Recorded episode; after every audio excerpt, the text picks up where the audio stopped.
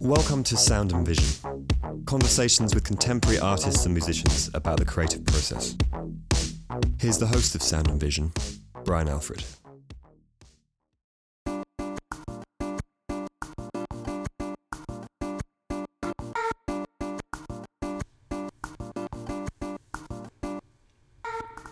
Clare Grill is an artist from Chicago, Illinois who lives in Queens.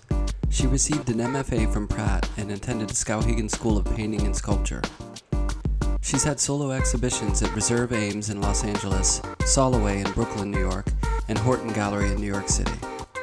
She's been included in notable exhibitions at the Bronx Museum, the Pennsylvania College of Art and Design in Lancaster, and at Artspace in New Haven, Connecticut. Her work has been discussed in Artforum, Modern Painters, the Brooklyn Rail, and Hyperallergic, amongst others. I went to her studio in Industry City in Brooklyn, and we talked about brothers and sisters, the process of painting, and Alex Katz being a snappy dresser. Here's our conversation.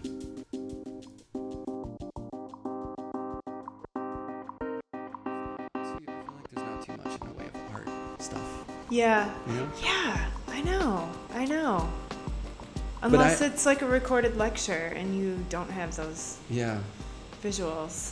Just Did you did you go to Skowhegan? I did. You did. Did you have? Did you guys when you were? What year were you there? I was there in 2011. Did they have? When I was there, they had tapes that Oh, you could listen to. Yep. Well, it's all it was all CDs. Oh, okay. They- Um, that's so weird. that We're not that far apart in age. date they had cassette Maxell tapes. 290s. Yeah. What year were you there? Ninety nine. Okay. That's so in- so they were audio tapes. Yeah, they were cassettes, Wow. and you could just listen to whoever. Everyone who came through there, they recorded it. yeah. And I remember Yeah. there were like an there was an Alex Katz section. He was Yeah. there so much. Yeah. But I love listening to those. Same here. And I mean, I, I'm sure it was the same when you were there. Like, the code was you can't copy them. Oh, yeah, you Take- can't Like, it was tape. part of the like secret specialness of Skowhegan, and I, I loved that. And I like Yeah. I, I did copy a couple, uh-uh. but Uh-oh. I have never listened to them again. Right. And but I have them. I mean, kind of everybody did Yeah. but I like I really liked that I don't know that rule that like What happens here stays here. sort of yeah. It is kind of like Vegas, Skowhegan. it is like Vegas what happens there stays well and there. like when I went I guess I didn't dig too deep but the, it wasn't like there were tons of pictures online yeah. um, there was like just enough information but it did not give you a taste of like the whole experience at all There was just the word of mouth. Like you would hear it was word of it, mouth yeah. and um yeah and when i got there yeah and but i was like one of those people who completely loved it completely drank the kool-aid I, I like barely left you know i'd like go into town a little bit but no i was like all in and those lectures It was good. Who was there when like you were there? changed me who was there Yeah. um, visiting faculty, we had Chris Feely, Nice. um, Vito Acconci, um, Judy Pfaff, uh, Alex Katz. Oh, he was nice. Uh, his lecture was incredible. Oh man. he wore, I remember he wore like a, like a pink linen shirt, like popped collar, Mhm. white linen pants. He had them bring the, um, like a 500 pound huge armchair down from the library for him to sit in on Yeah. the stage. And I remember during his lecture, a giant video, like a 10 minute long documentary that I think his daughter made Uh-huh. of him painting played on a loop behind Silently him. while he talked. While he talked, Oh, yeah, nice. and he would just like refer to it and That note how amazing that was, and oh, I thought it was just like brilliant. And I think I don't know how old he was at the time, but I think like in his early 80s. How Yeah. old is he? It must be. I'm. Get, I. I don't know exactly, but Yeah. he's got to be around there at he least. stamina. Yeah. He's uh, Uh, he's impressive, and he's no stranger to the Maine summer, right? Because he Right. lives. He has a I think he has a place up there. Yeah, yeah. My brother was just in Maine, and, and I was telling him about that collection. Did you go see it? Yeah, at, Col- uh, At Colby. Col- yes. Yeah, Colby College. I think it's the largest group of his work Yeah, in one institution. yeah, it's amazing. yeah. It was. I I think he's a really good painter. So yeah, me too. hmm And I love that he doesn't take more than a day to make his paintings. I know. And that that's actually what I learned from that video. oh yeah. the time. The time constraint he puts on it. Yeah, I I mean it it changed things for me in in that I I think prior to that lecture I I thought about the imagery that he Mhm. painted Yeah. and I didn't think of how they were painted. And it's so risky to paint like that. Yeah. Like it's so direct and to paint that large. I know. They're huge. A lot of them are. They're huge. does- it doesn't matter how big he does it in a day. Right. And they're so fresh. I mean, he he's obviously like a master of color cuz he's got it all figured out in advance. Yeah. Um but yeah, I just thought they were really really risky, really ballsy. Yeah. Well, he's been doing his thing, you know, Yeah. for a while to where he's probably really confident in his Yeah. process. Although, it's he. He seems like it's always a challenge for him, at least from listening to him talk. Yeah. I don't know, but th- those tapes. I mean, that was from must have been from a long time ago. I don't remember. Yeah, I mean, I think he's probably done so many.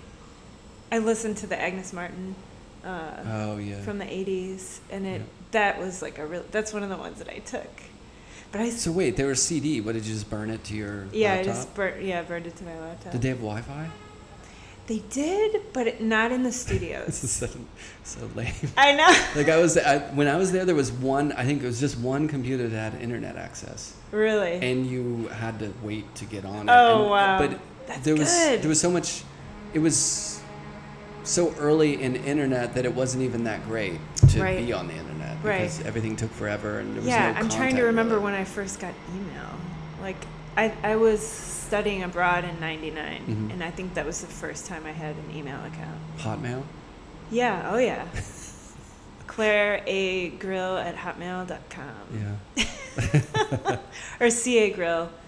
Yeah, and you had to go to internet cafes. Yeah, and Netscape. Mm-hmm. Yeah, those were the days. Mm-hmm. Was he your favorite visitor? And did you get a critique with him? I got oh, I got a critique with Susan Frecon, which was Oh, nice. amazing. She went to Penn State. Did she? She did. Huh. She is, yeah, a while ago.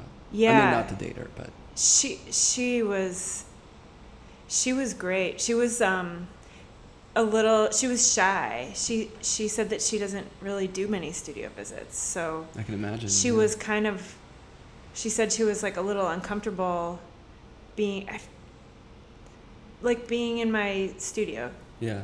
It was awkward. Um, yeah but but we were able to just talk shop about materials which was so nice because Yeah. she's such a master um, so yeah and she yeah she grinds all her own paint and doesn't i don't even think she uses solvents which is really strange because they're so matte sometimes yeah.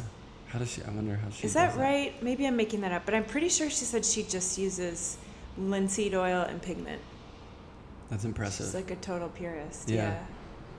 yeah, so Um, it, was it a good crit or? Yeah. It was just nice to have It it was a different kind of crit. Yeah. It wasn't the kind where she like busts your ass and, you know, Right. says something like really life changing. She was kind of quiet. Um, and I think a lot of crits go this way. She I found I was kind of transitioning, I Mhm. think, in my work from something that was more image based to something that was not hmm and um, I found I felt her just sort of urging me to lose the image, Yeah. and I think part of me was like, well, she's just telling me to do to make paintings like she makes, Right. but um, but I don't think she was. I think she maybe she saw that I was really interested in something that wasn't an image, something that was just about how the paint looked. Yeah. Um, Which is really valuable. yeah. A lot of times people, you, I guess in retrospect, I understand it now. Maybe at the time I didn't know it that much, but a lot of critiques that you have people come in your studio and they're so clearly just coming to your work in relation to what they do. Yeah. And I think the rule of a good teacher is to come in and just see the work Yeah. for what they're trying to do and don't bring your agenda and what you think Yeah. about your own work or the way you see the you know Yeah. try to understand how that person is trying to look at the world Right. and represent it Be open. yeah and and give them ideas on how they can challenge what they're doing or how they can think about it differently you know Yeah. um, but yeah maybe and i would imagine if you're not doing a lot of studio visits that might be harder to get away Yeah. from you know whereas if you're constantly teaching and critting you just start Right. to leave your stuff behind and Right. just understand what different people are doing Yeah. And I think she must just she strikes me as a painter who just cares really deeply about what she makes Yeah. and about painting and like she's distilled it down to its essentials. but that's refreshing I, I imagine that's a rarity these days. Yeah. everyone's so we're just so busy that it's hard to be Oh, yeah. a purist in life yeah. Put everything in. Put all the colors. Put all the shapes. Who cares? just print out whatever stick it on the Right. camera you know just but a purist too also in that she i would imagine if it's the kind of person who's mix if if someone's the kind of artist who's mixing their own pigments and using like minimal um, materials Mhm. and, and imagery and you know you can just imagine that they're not they're closing themselves off from all Yeah. this stimulus that's Yeah. everyone else is tapping into you know? Yeah. maybe it's just like it's kind of like the agnes martin I was about to say Agnes and Taos. yeah, it's like all everything in the world's every piece of artwork is about beauty, right? It's Mm. either making something beautiful or talking Mm. about the lack of beauty in the world, which I think is Mhm. really interesting. So you can either embrace all the craziness of our soon to be augmented reality or you can Mhm. just, you know, talk about talk about it in the sense that you're just ignoring it, Yeah. you know? Yeah. Do and then you have room for you. Yeah. Like yeah, you have room for what the hell you make. Right. And what it means to you and Yeah. not everyone else. It's like informed by quiet instead of noise, Yeah. maybe. That might be one of the, you know, one of the best things about something like Skowhegan is that you can go out in the middle of the woods because a lot of Mhm. people don't have that, you know, the the upstate studio or whatever, Yeah. and to get away from it all in a way Mhm. and just focus in on your work because, well, you know, when you're in the city, there's gazillion things that keep you busy that you have to deal with. You know, Oh yeah. you don't have alternate side parking rules. Right. you know, and the Yeah. five thousand other things like that that, Yeah. that just take up your whole day. I mean, this is like why I love having the studio. Like ha- Yeah. having worked at home for so long, I am enjoying so much the fact that I can go get water without like thinking, "Oh, if I just do these dishes, then I'm going to have a good day." oh yeah. Or yeah. like go to the bathroom. Oh, I should wash the towels. Yeah. I'll just throw in a load of laundry. Oh, you know, let me just run to the mailbox and mail that bill or whatever. yeah, It's so nice to not have that kind of noise. definitely. You got to get away from it to be able to really Yeah. focus. Yeah. Yeah, you throw a kid into the mix and forget it. Yeah. I used to have my studio where I lived, and and you know, it's once I had my son, it was a no go. Yeah. Like I thought it was just because I can't have like you know matte medium jugs around Right. He'll get into it or whatever. But it wasn't that really. It was just that I have to. I, you you have to be able to concentrate. You know? yeah. And the thing I think a lot of artists don't understand, or a lot of people who aren't artists, they just don't understand that you need this time and this Yeah. mental space. Yeah. And, the, and the, you know, the, the kind of cliche time to just sit there and look.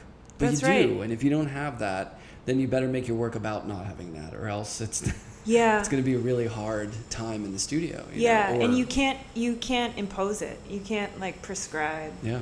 when that happens. You just have to allow for it, which involves carving out time and space. Yeah, that's the magic. You know how some people say like, "Oh, artists they they just sit around and wait for inspiration." Do you have to wait for inspiration? It's not that. You Mm. don't. You know that's kind of the cliche. Yeah. You know, waiting to be struck by an idea. Yeah. No, you just have to go be able to empty out your mind and Yeah. think Right. about what you're working on. So Yeah. it's not really inspiration, so to speak. Yeah. It's it's mental time. It's Right. like focusing time. Yeah, and I also think it's um, it's exercise. Yeah. Like um, I think it's like I like to think about it like um, growing a muscle. hmm Like if you if you exercise a muscle, it grows and grows, and then you find this strength there, and it's like it's like that, like make painting every day, drawing every day, whatever it is you do, making whatever you make every day, so that you grow that muscle. But it's like your gut muscle Yeah. that is your guide that tells you what you make, what you've made. It's your core. It's your core. Yeah, it's, just your perfect it's your analogy, abs. Yeah. Just come in and plank for an hour. Before. Yeah. um, But it is your core because if you don't have that core, then you're scattered and you can't. yeah, I think that's how that's your center. That's how you find out what the hell you make. Yeah. It's by doing it all the time and growing that confidence and that strength. Yeah. And like some of the time the inspiration will happen or Mhm. that moment where you're like, "Oh, shit is happening. This is so Yeah, yeah. exciting." But it's not something you thought of. It's something you that just happens to you cuz you allow for it. Yeah, I always say it's like hour six in the studio when that Yes. stuff happens. When you're just Yeah. rolling. Got Yeah. the music going, you're working and working, and working, and then Yeah. you hit that moment where you break through and something. You don't even realize it. Right. I I feel like I know when I'm in that zone Mhm. because I realize that my eyes are really wide. Like literally, I'm looking with eyes like it's dark outside. Let everything in. Yeah, and I think I'm seeing more. I mean, I I think it's like a subconscious thing. Right. But I if I'm if I become aware that I'm that my face is doing that, I'm Mhm. like you're in the you're in it. You're in the zone. Yeah. Yeah. Yeah. It's like when you go running and you run so long that you stop feeling. Dude, I just did it, my first marathon. Oh, I know this feeling. Yeah. It is yeah, like it's an a, it- amazing experience. What's come up a lot on this podcast of different people talking Oh, about really? exercise and the Oh, really? relationship between working out and Huh. making art.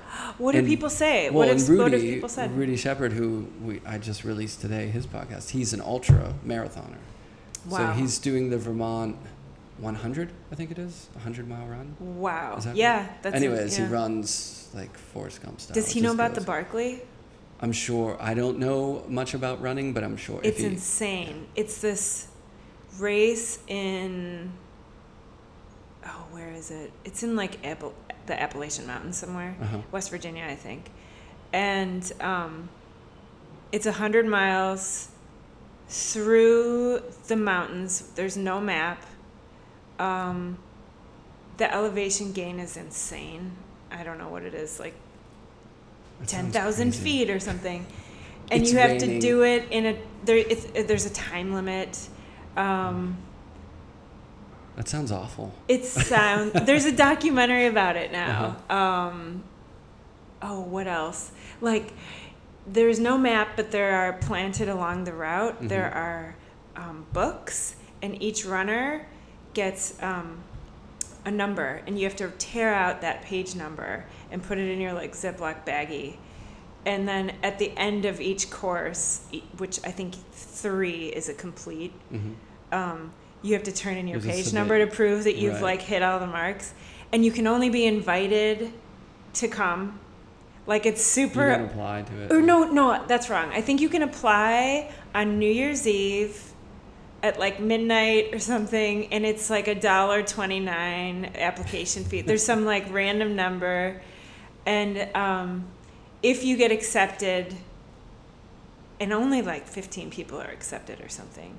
And they always have like a sacrificial lamb, like some newbie who's Right. run like a half marathon, and Just to show how the yeah, the, the average person, the average yeah, would do yeah. it. And I mean, a lot of people make it like eight hours. Yeah.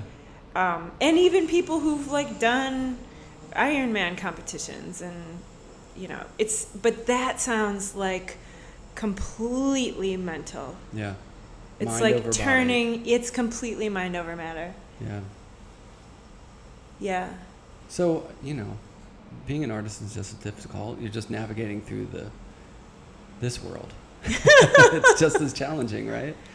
Yeah. No, but I would imagine. So you run. Yeah. So that kind of focus and feeling like you're there's a ritual to it and feeling Yeah. in shape. I'm sure helps out when you're making your work too. yeah. I always feel that way. Like if I'm, you know, I play soccer. If I'm like playing soccer and I'm exercising and I feel like I have more energy for the studio and it yeah. I, kind of I- helps balance too the Yeah. studio life and outside life. Yeah. Gosh, I sh- I think I haven't thought about it very much in relation to the work, but I'm sure it affects. I think there. I think that place of going away mentally is the overlap for me. Yeah. I mean, I I didn't I don't know when I like started running, but one of the reasons that I started running kind of seriously was just to take a break, like get out of the studio. I was working in my the bedroom of our apartment, so a really small space. And I don't use a lot of solvents, but you know, it gets kind of close in there. Yeah. So I would go for a run, and that felt really good. And then, and then I started liking the um, the like challenge or the like little goals that you set. If you're gonna Mhm. run a race, you have to train for it, and so it's like baby steps, one You day at a time, one week at a time, and you further. slowly build, and it's super exciting to be able to accomplish. You're constantly accomplishing something Yeah. um, but it's like this very it's this end game that you're that you know is going to be there Yeah. maybe this is how it relates to painting like you know it's there if you keep taking those steps Right.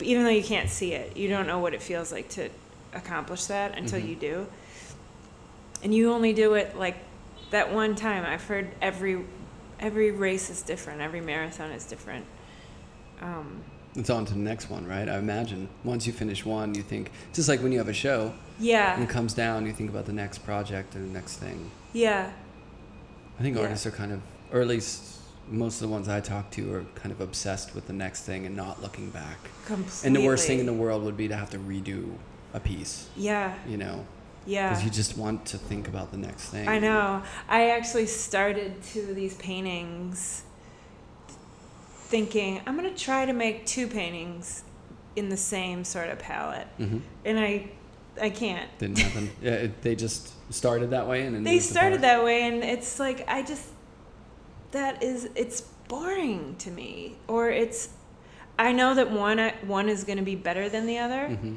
So my impulse is to like change the identity of one of them. Yeah. Like yeah. I don't I can't really work that way. What if you have one day you have twins? Uh oh. or quadruplets. Oh, jeez. You're all gonna be different. different clothes for everyone. Yeah. So, um, well, let's. We haven't even talked about where you're from and how you got into art. Can we um dip into that a little, and then somehow circle it back to Skowhegan because I want to To running marathons in Yeah. Skowhegan. um I'm from the west suburbs of Chicago. Mm-hmm. Um one of five, but and we're five within 7 years. So Whoa. back to back to back. Yeah. Um grew up in the suburbs, played in the yard all day. hmm Um, my parents aren't artists. What did they do? Um, my mom was home with us, and Uh-huh. my dad is a gastroenterologist, stomach doctor. GIs. Yeah. Yeah. Um, although I think he's really good at drawing. I've seen like, he, I remember when we were little, he drew a hand, and I thought it looked just like a hand, Uh-huh. and that was super impressive. So you think Um, it comes from his genetics? I think maybe. And my mom's really dramatic. Uh-huh. She's hilarious, uh, creative, but like, yeah, I don't know. It's it's a combo of the two. Are they but I- from Chicago? That Um, area? my mom's from Peoria, Illinois, Yeah. like right in the Right. center of the state, Yep. and my dad's from Oak Park, from Chicago. Yeah. Um. Wait, is Oak Park where there's Frank Lloyd Wright houses? hmm Oh, I've Yeah. been there. It's yeah. nice. It's beautiful. Yeah. Um. But yeah, I didn't. look at our we we drew. I drew a lot. My sister and I would draw kind of all the time. Yeah. Um, but I didn't. I didn't ha- I didn't go to art museums or look at anything. In co- in high school, I took an art class. I guess I knew that I could draw well. I knew I could draw in a way that I could render from life well. Um, and I think maybe a lot of artists have this experience where like you can represent something and so you get praise for that Right. and you think oh okay good i'm I good at this this is what yeah. i do and that carried into college although my college didn't have an art program um, Where did you go? st thomas in st paul minnesota Okay. um, Well, what drew you do there? my dad went there and i Oh. had like a bunch of cousins who were there felt it felt f- like far enough away that i was taking a risk Mhm. but it was close enough familiar enough Well, and familiar, yeah familial, and with- familial with yeah your family. i was like a homebody i was a homesick homesick person Wait, were you the on the younger side? no i'm second oldest Oh. Um, and I always was like that. I would get like so nervous on Sunday nights, like every every week. Oh yeah. Grow, like in grade school, even into high school. Yeah, I just was like, and it's funny because I kept challenging myself. Like I studied abroad um, for a year in college, and Mhm. or well, back up. Like my boyfriend and I went to different colleges. Um, we stayed together. We we're married now, but like Mhm. we insisted on going to different colleges, but like we stayed together. And then junior year, we both studied abroad in Spain, but we were like gonna be at, you know, different cities. We were like ten hours apart, Uh-huh. but we'd like visit each other every weekend. You But- were high school sweethearts. We were high school sweethearts, Oh, yeah. Um, but it's funny. There was this like I I wanted safety, but also like a challenge. Yeah. And I was homesick my second semester. I spent it in Florence, and I was like so so homesick and but I like you know, I think the moment my mom was like sick of hearing me whine about it and was like, "Okay, well maybe you should throw in the towel and come home." hmm I was like, "Oh, okay, I'm fine. Never mind. I want to Yeah. do this." Um, Well, the second you must have been well adjusted because you were the second child, right? Uh-huh. So you weren't, you didn't have the neurosis that usually the first child has because the parents are freaked out because it's the first kid, Uh-huh. usually. common, yeah. And then you had a lot of siblings, so you Yeah. were taking care. Was there pressure to take care of them too, in a way? I don't know you, if there was pressure, if it was just what we did. Yeah. We just all were a pack. Yeah, Um, yeah, that's a group. yeah. And like tons of neighbors, a thousand cousins. It was it was fun. So you're still tight and family Yeah. oriented. Yeah, yeah. Really tight.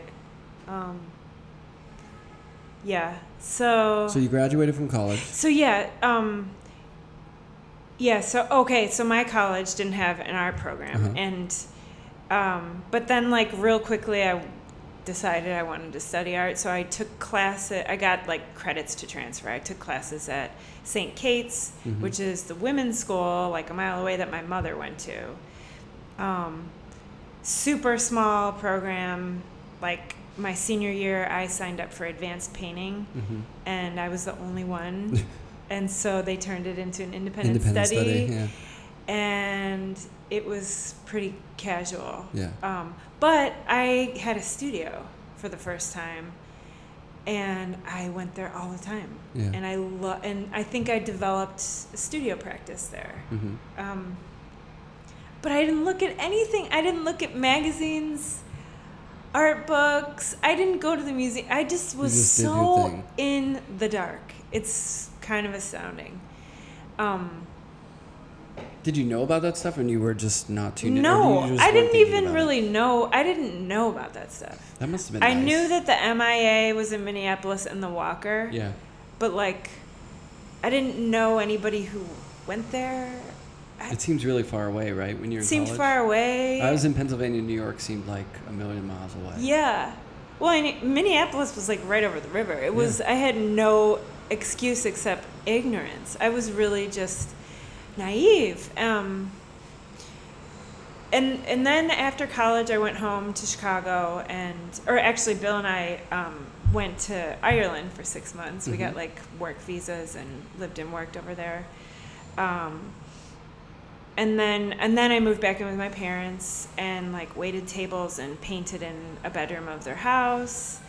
And then I kind of quickly w- was like, okay, I want to go on to graduate school. Mhm. And the only reason that I thought to do that, honestly, was my advisor said, if you ever want to teach college, um, you need a master's degree. Right. And I didn't even think I wanted to teach at that point, but I was like, oh, you can get a master's, so Yeah. that's what I'll do. I should do that, right? yeah. Yeah. So, uh, so I applied to schools and I got into Pratt Mhm. and came here in 2003.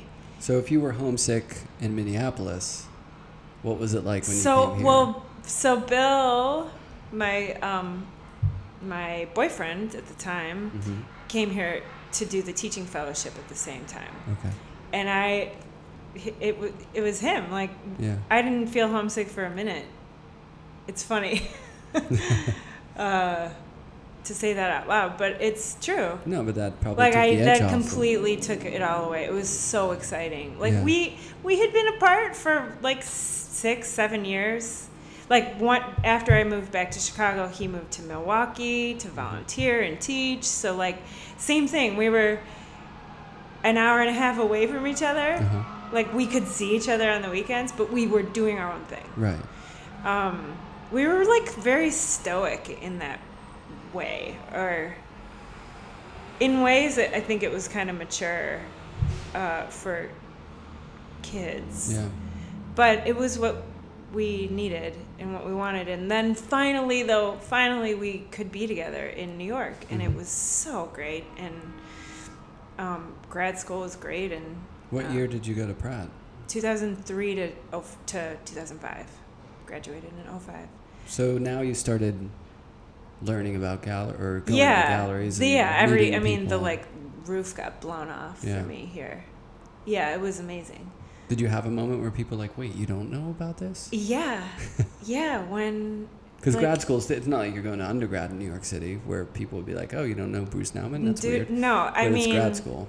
the first week, like one of my this is so embarrassing, but a teacher was going over the syllabus and she was talking about Chelsea, hmm and I didn't know who Chelsea was.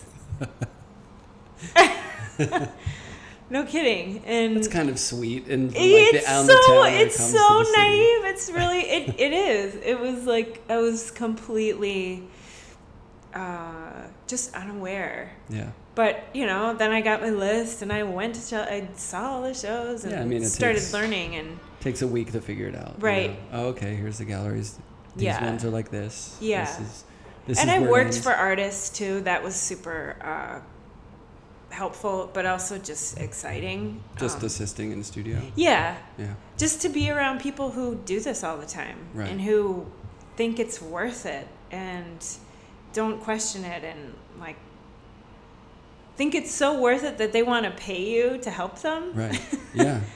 I just I had never seen some that that you could be so serious that you could like invest your whole life in into this practice and that felt so cool to Yeah. be around that You know, I've never done that, but uh, so many people will say that they really understood, or it was it was really helpful to just see people mm-hmm. 100% indebted to what they're doing, and it's not like you know, oh, I'm gonna go It's to work and do this on the side. This is what I'm doing. This is why I'm here. yeah yeah So that was good that you had that experience. yeah I was like gluing little tiles on a tree stump styrofoam tree stump for Jason Middlebrook and I was like this is amazing Yeah. This is like some people would think this is the silliest, dumbest thing, but I think it's awesome. Yeah.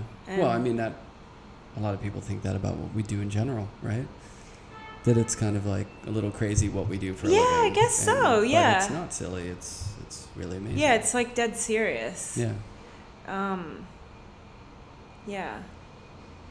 So how did you start? You know, showing your work, and that what was that process like? Um, it was slow and steady, you know. I think right out of school, my friends and I were like, okay, we got to apply to the like juried shows, hmm even the ones where you pay for them. Right. And then like, you know, we'd get into like a couple.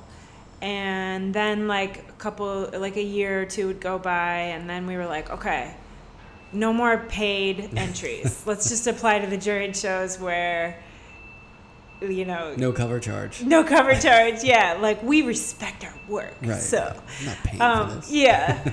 uh, you know, and so slowly, you know, you start like start showing, but also, you know, I went to openings all the time Yeah.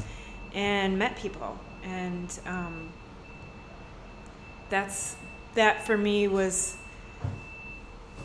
I don't know, one way to just start making the making connections, I guess, Mhm. and um, inviting people into my studio. But it was slow. But that's your I, I don't house. think How I. did- yeah, the- which was my house. That's cool. Up until three months ago. uh, Well, you know, I, I think there's this. It's funny because with studios, I've never had a really big studio, Mhm. and I've, uh, often I've lived where I've worked. You know. yeah. And I don't have a ton of studio visits. Like I'll, I'll have Uh-huh. people over, but not. You know, some people I know are just constantly having people over. Yeah. It's like a more social atmosphere or something. Yeah. Um, but there's this like judgment that people make on studios and side and all that and what it means, and I, I think it's ridiculous. You're making it work, you know, Yeah. and um, and some friends of ours have galleries in their apartments. You know, like you Yeah. can do a lot of different things where you live. So, Yeah. And in New York, I mean, you just do what you got to do. Yeah, you just make what you. Yeah. However, you can make what you need to Yeah, make. You make I it. didn't even think twice about it. I mean, right out of school, I knew I needed a job, but I wanted to work as little as possible in order to That sounds pay good. rent Yeah. and eat. so I nannied um, part. I always did it part time, yeah. um, and it was a great job Yeah.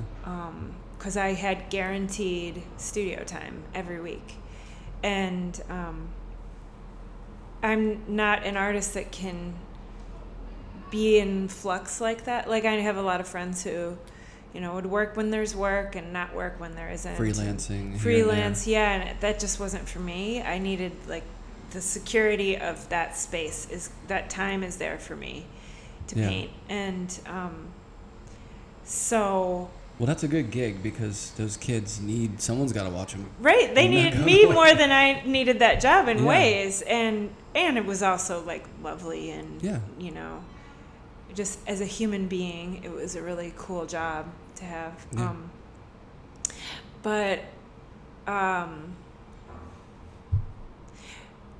oh, but yeah, working at home was just the way I saw it was like I didn't have to spend, you know, two hours commuting. Like I could have as much time in my studio as I could afford. Yeah. So it, and we lived in Queens. We still do. We've lived in Sunnyside 13 years, Yeah. the whole time. Um, and we had like a pretty big apartment and the, there was enough space to do, to do that at home. So That's all you need. yeah. Well, it's funny because what you were saying about having the studio in your own apartment where you get sidetracked by the dishes or something comes Yeah. up, that probably balances out with the fact that you don't have to commute. You can squeeze in the late night. You can go a little longer Yeah. because you're not driving home. You know, Yeah. all that stuff. Yeah. It probably evens out in the end. Yeah, I what I loved the most was just getting up, getting my coffee, going like Right in into it. 15 minutes. I'm just I'm waking up with the work, Yeah. and the world isn't in my head yet, and I'm not checking any email or. I just it's just like quiet, and I like that. I think when you're younger, it's nice to have that just crazy condensed amount. And then I found as you get older, it's important to have time away or like to understand.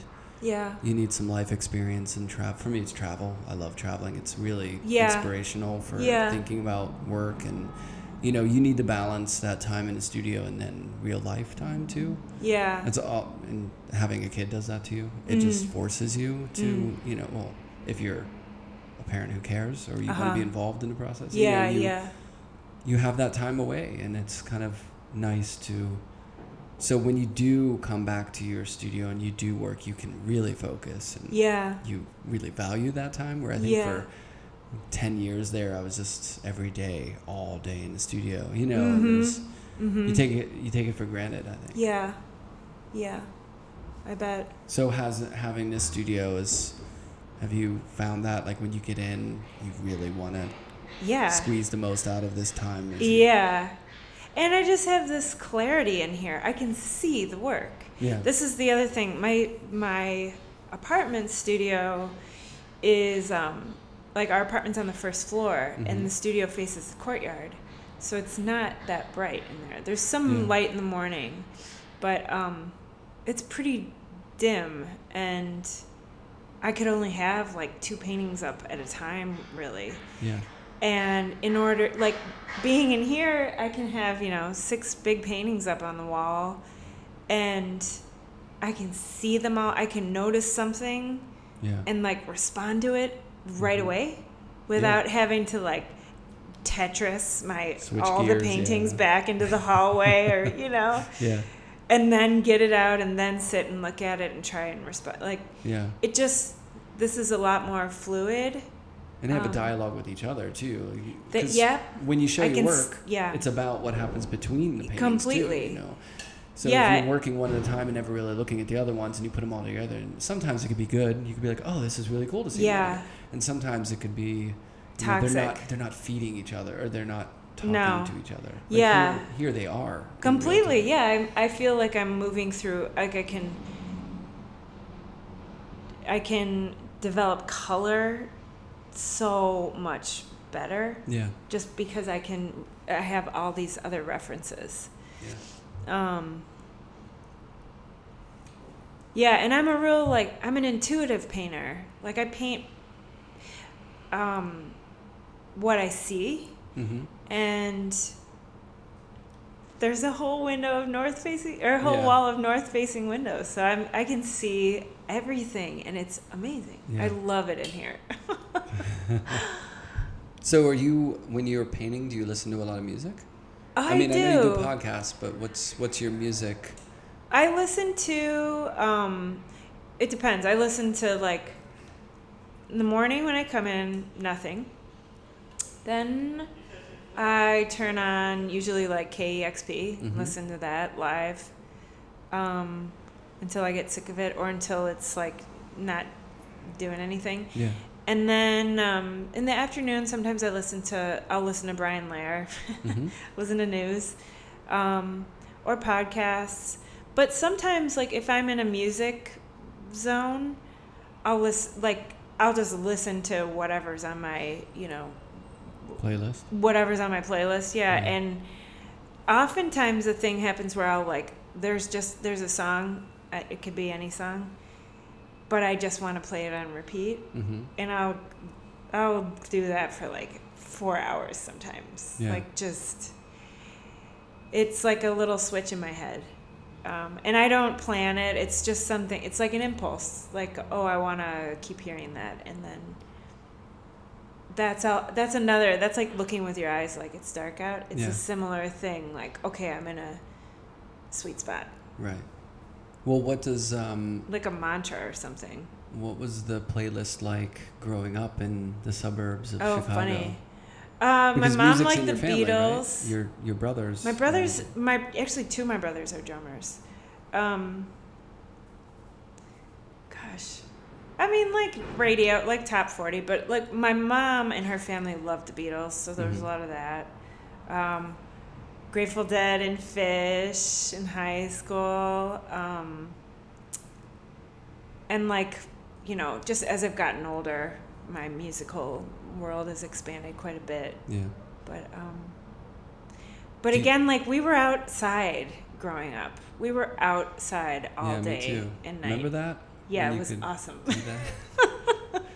well, I guess kids in the suburbs can still do that. I wonder if they're still quite as outdoorsy I'm sure they're not. All the video game excitement, Oh yeah, but maybe and I just Pokemon think people are more out. fearful. Yeah, unfortunately, that's true. Yeah, parents are more fearful. I think. yeah, and more protective. I wish they weren't. Well, you know, we used to have the just be home by dark, Yeah. Totally. which seems crazy as a parent now. I'm sure. Because we've been trained to, you know, Yeah. there's no end. Just you know, jumping in the car, we just jump in. Yeah. I used to ride in the back seat, you know, where the back seat goes up. They were bench seats. Yeah. And then there was the glass, you know, the back, the rear window. Oh yeah. And it Yeah. would go in the nook there. Yeah. Like you'd be arrested in two I seconds. know. I can remember today. doing that. I can remember being pulled over, my dad being pulled over, and me being in the way back, Oh, and him telling me to get down. Yeah, like you can't ride in that. right. But it wasn't like you got, you know, child protective services weren't called no, in. no. We used to go to soccer games in the back of a pick truck, pickup truck, like all of us Uh-huh. dangling from the side. Uh-huh. You know, it's just not like that anymore. well, which is It probably should be. It should be more like that. Yeah. I don't mean be. like. Yeah. I just. We're too careful. Yeah, we've lost a little bit of our freedom in that Yeah. sense. Yeah. I think technology technology has done that to us. When when Could it be. seems so liberating, it's really tethered us to, you know, all our responsibilities. You you're always accounted for. You're here, That You know, Yeah. you've got to Too much information. Yeah, answer everything all the time. You're always you know on the clock. And, Mm-hmm. Yeah, so it's. I don't know. I'm not good at turning off my phone when I'm in the studio too. You know Yeah. or, or disconnecting, which I think is probably a good thing to do, but I don't know. Yeah, we used to when I was working at home unplug our DSL at Mhm. night, and then not you know so that in the morning there was like no internet, and that helped. But then like I have a smartphone, so you could check your email if Yeah. you want. And same in here. There's no Wi-Fi in here, which helps. But yeah, you know you're still yeah, we're still on. you have to be disciplined. Yeah. it's it's hard to be disciplined. It is, and I think when you have a kid, you always feel like you want to be if you're able to have a phone and able to be connected, like you want to keep an eye out because in the back of your mind you're always thinking, what if there's Right. or what if someone call, you know, Right? which never happens, but you know it's psychological. Yeah. It's like we have the ability now. Whereas my parents, it was, you know, you go out, if you don't come back, I guess at night we go looking for you or Yeah. something. Or you would ask the other kids, have Right. you seen them? Or, Right. you know, you couldn't really keep track of people like you can now. you know. Right. Well, let's talk a little bit about these paintings too, Okay. while they're here. And if you don't mind, we'll take some shots and put them up on the site so people Okay. can see them. Okay. But um, your process, how? I mean, I don't want to get too technical about you know Yeah. your painting process, but it it seems like there's the the tactile nature of them is really important. Mm-hmm. Or you know, in relation to what we were talking about with Alex Katz and stuff, are you a slow painter or a fast painter? Or how's your how's your time process work with the way that you Hmm. make these? Hmm. I don't know. Um. Well, it really depends on the painting. Um, I'm not a painter. I don't make a painting in a day. Yeah, Um, there's layers going on here. there's right? layers. They're not about the gesture. yeah, They're about tiny, tiny gestures, I guess. I Mhm. don't know. They're not really about anything, but they um, they really do range time wise. Like that gray one behind you hmm was for months uh, purple painting hmm that was just really fussy. It was feeling really fussy and choked up, and like eventually, and I I never wanted it to leave the studio because there was something wrong with it, and I every time I'd go into it, I was making tiny tiny little moves and. Which is a sign for me either that it's almost done or it's just dying Not slowly. yeah. And so like eventually I got the nerve to you know, deface it, to give it like a facelift or I don't know, to just completely alter it. And then that painting happened, the painting that you see happened kind of quickly, like in a matter of a couple days probably. hmm Um, but that history that's underneath it is for that painting really essential. Like Mm. that's the foundation. Um, that it only serves as that though because what it was wasn't working. Like I don't I don't um, have a plan when I make a painting. I and I wouldn't um, like unstretch a painting and throw it away. I would way sooner Work into it. work Just it keep and figure out what it wants to be.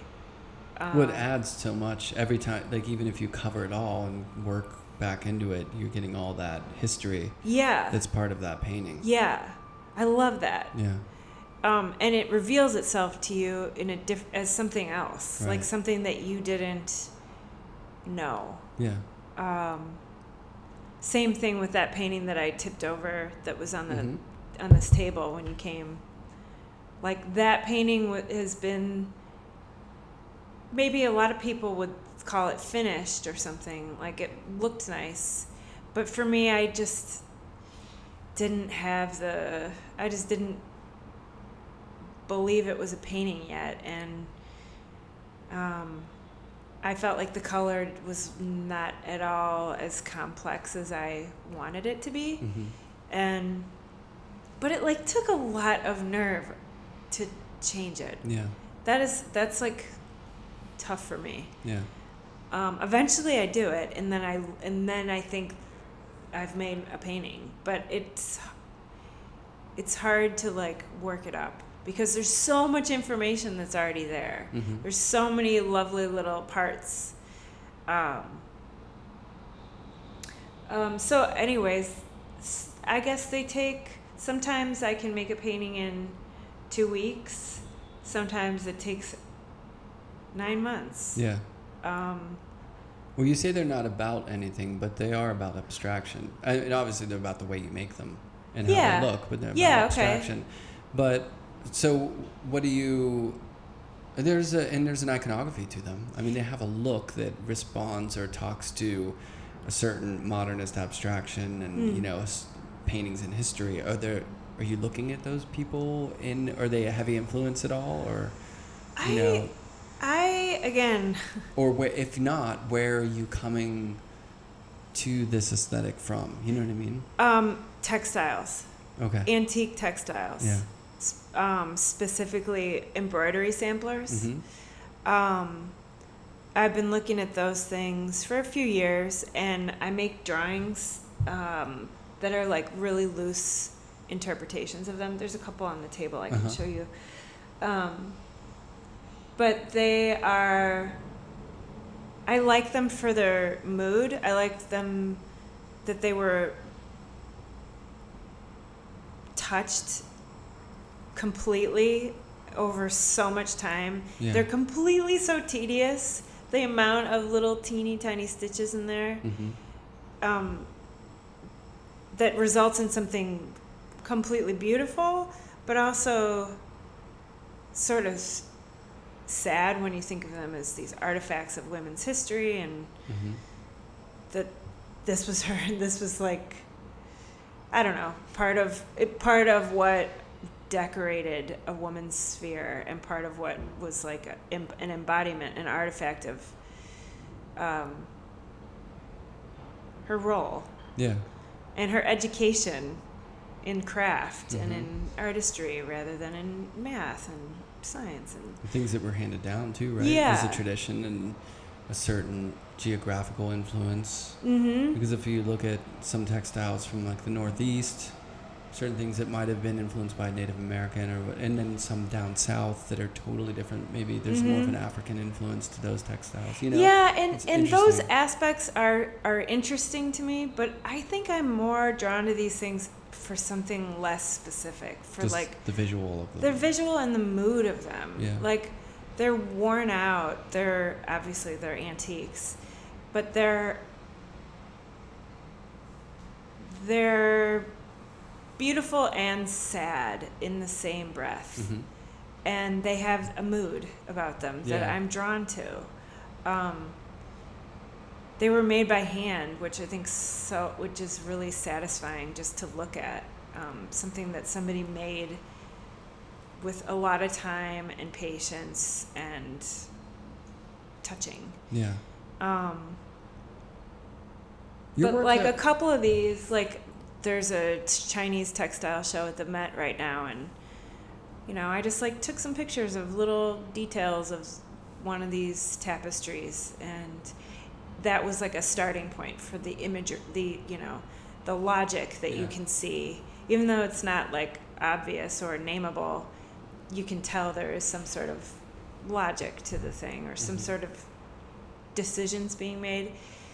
Um, yeah, those two um, kind of started there. But I start, I start with those kinds of Im- that that imagery or looking at drawings that I'm making based on these things, and the beginning is often really um, fast Mhm. and I guess gestural, whatever, uh, automatic almost. It's just grabbing information from what's around me and putting it on there, Mhm. basically to have something to respond to work off of. Yeah. yeah.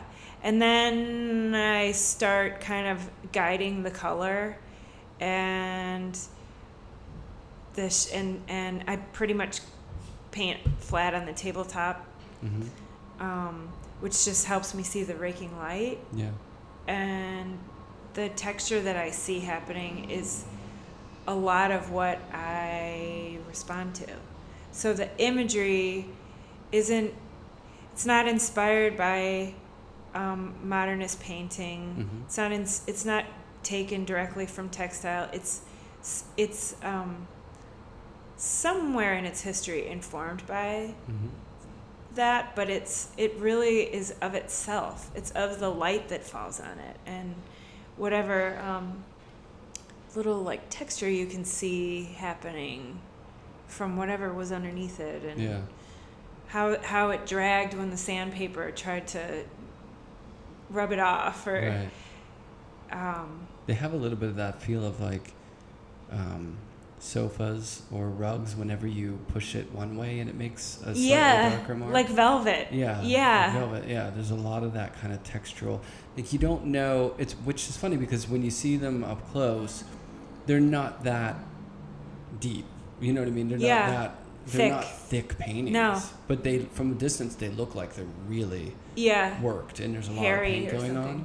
But like if I look at the surface of these, I don't think it's that deeper than like paintings that I make, but my paintings in reproduction look super flat. Like people think they're just perfect like they're made to Uh, not have any hand uh. in it. But these I feel like it's a similar surface. uh-huh But you're getting a lot of depth with not a lot of physical depth. I think it's I think it's so interesting that a single color can look different if it's if the brushstroke is just going in a different direction. Yeah. Like those really subtle, subtle ways you can impose your hand on Mhm. it can make a real like a universe of space and and that's really exciting to me. I think there's so there's a lot of activity in what's really quiet. And when it, but it invites you in hopefully cuz it's got a warmth to it hmm and then it reveals all of this um, energy, this buzzing. Yeah. They are sonic. I mean, to me, they feel like. I like Mm. that you're improvising because they have a jazzy look to them. Mm. You know what I mean? They- Yeah. I mean, part of that is improvisation. yeah. Part of that is there's a slight connectivity between the music of that time when you think about free jazz or, Uh you know, breaking down the boundaries of a traditional structure uh-huh. and that abstraction in a way. you Uh know? huh. And then also that time period, there were abstract paintings that may have been dealing with shapes and color Yeah. and, you know, it kind of. I'm sure that's the furthest. I'm getting the sense that that's not really in the front of your mind, but it's interesting that that dialogue is there. Yeah. Yeah, it is interesting. Like you could, you could have one of your paintings the cover of a, of like you know a John Coltrane or Ornette Coleman album, and it would look right. Like it would look really. Nice. Do you ever I listen accept. to improvisational music, or is that something of interest at Yeah, all? we listen to jazz records at home quite a Yeah. bit. Um, funny, I should listen to more like wordless music Mm-hmm. because um, and I don't for for no good reason. Yeah, I don't know. There's there's these have a feeling of Yeah. movement and but sonic movement almost. Huh. They seem musical. Yeah. Interesting. With the blue one, I was thinking of kind of blue, the Miles Davis Uh-huh, record, uh-huh. which is so good and Yeah. has that kind of, and it, you know, I can't help but start to see hands or faces. There are some, I don't know if that's purposeful or not, I, but there are funny, little I- moments of of you know imagery that can Yeah. come in and out, which always happens with abstraction. You know, there's I think that's such a fun part of this. is, yeah, Like, I when I like when they're finished, I start seeing all kinds of bizarre things in them, animals and faces and Do you work back into that sometimes, just Sometimes. to mess with it? sometimes, um, yeah, like so I'll I'll paint them flat. And then when I feel like I recognize that things are happening, I'll put it up on the wall and start to really deal with it and finesse it and and see connections between areas and you know either bring things together or pull them apart, push Mhm. them back, bury them, bring them up. It, you know, I start sort of working it, working the bits that I see like rising up. Mm-hmm. Um,